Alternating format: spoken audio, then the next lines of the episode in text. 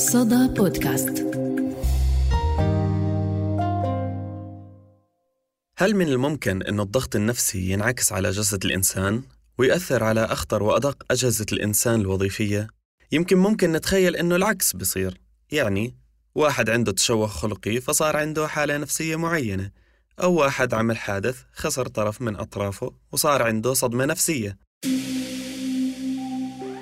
كل هاد سمعنا فيه، يمكن بعضنا عاشوه، بس عن جد إنه النفسية تأثر على الجسد، هاد موضوع بيستحق الوقوف عنده لحتى نفهمه ونقيمه ونعرف كيف نحمي أنفسنا منه.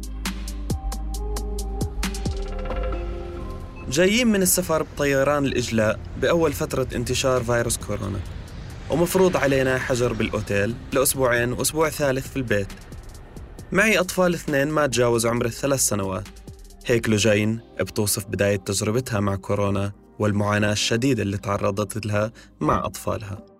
نتذكر أن الحكومة الأردنية قامت بتسيير رحلات عشان يجيبوا الأردنيين اللي مقيمين في الخارج، وهذا كان شيء مميز والكل قدره وزاد الصخب بإنجازات الحكومة الأردنية، بس بنفس الوقت وللأسف كان في عدم دراية ببعض التفاصيل اللي تسربت من بين إيدين الجهة المسؤولة عن الحجر.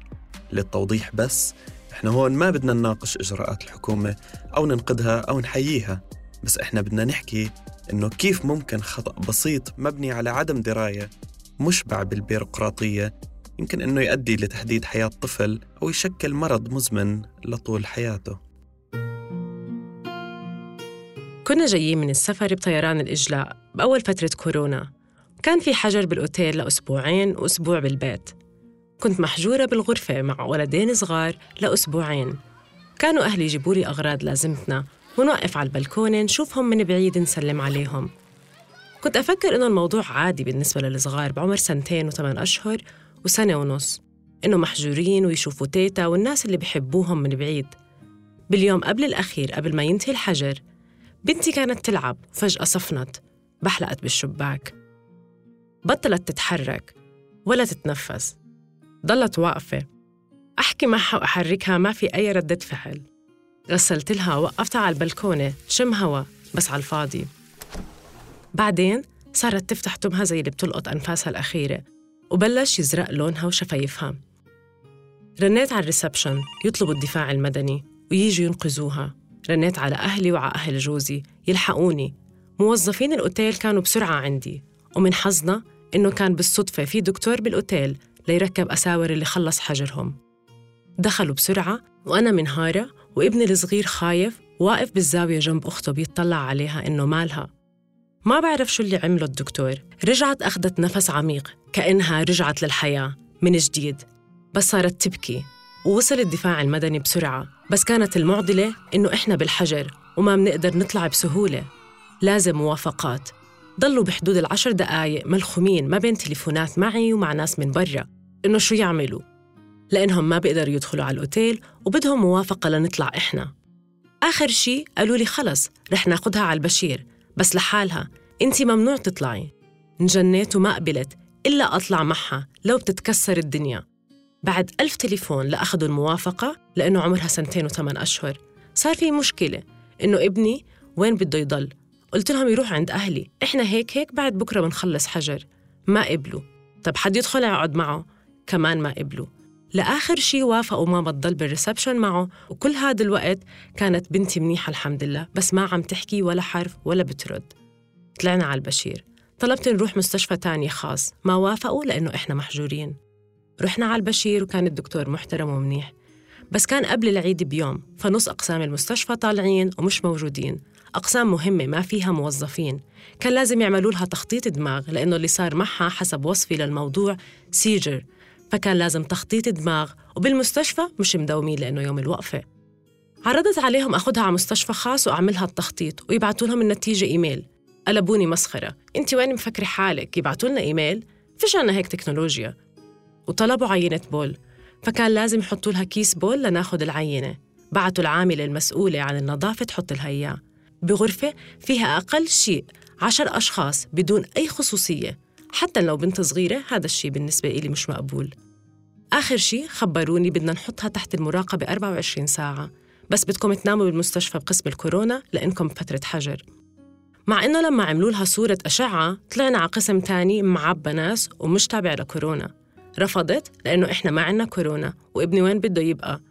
قرروا يجيبوا ابني وينيمونا بالمستشفى بقسم كورونا إحنا الثلاثة، وكمان أنا وابني وبنتي مش بغرفة لحالنا مع ناس تانية وتخت واحد بس للمريض.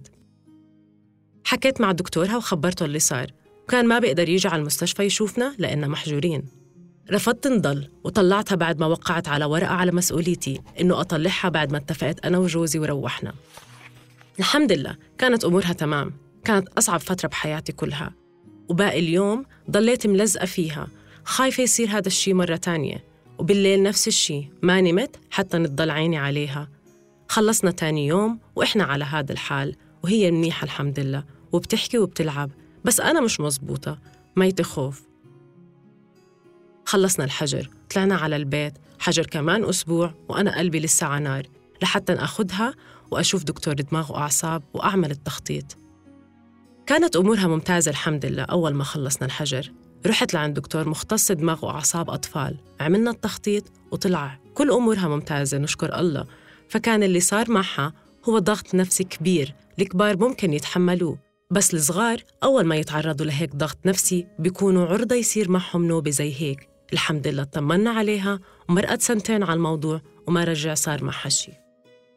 متخيلين يا جماعة مقدار الألم والخوف اللي كانت تتعرض له لوجين؟ واضح كم كانت الدمعة الوحدة حيرانة بين إنها تنزل عشان بنتها اللي مريضة بدون سبب، وبين إنه الدمعة تنزل على فراق ابنها اللي موجود في مكان ثاني. مشهد أولاد لوجين وهم واقفين على بلكون الأوتيل وبسلموا على جدتهم من بعيد مشهد معقد جداً تتجلى فيه صور مليئة بالمشاعر المختلطة من حب وعجز لكره. ليس هناك ما هو أشد مأساوية من ملاقاة شخص يتخبط من العجز ضائع في متاهة الحياة. هاي كلمات للمناضل الأمريكي الحائز على جائزة نوبل للسلام مارتن لوثر كينغ. كم هاي الكلمات دقيقة وبتمثل لوجين اللي كانت عاجزة حتى عن تقديم ابتسامة في وجه بنتها أو ابنها. من المهم نفهم إنه أي شيء بسيط بيحدث معنا أو مع أطفالنا إله مآلات مستقبلية يجب أن نكون مستعدين إلها بشكل أو بآخر، وما نخلي أي شيء يأثر على منظومتنا الصحية مهما كان هذا الشيء قوي وبشع ومخيف، لأنه بالآخر تنتهي حالة الطوارئ وما بضل إلا الندوب النفسية والأمراض الجسدية المزمنة.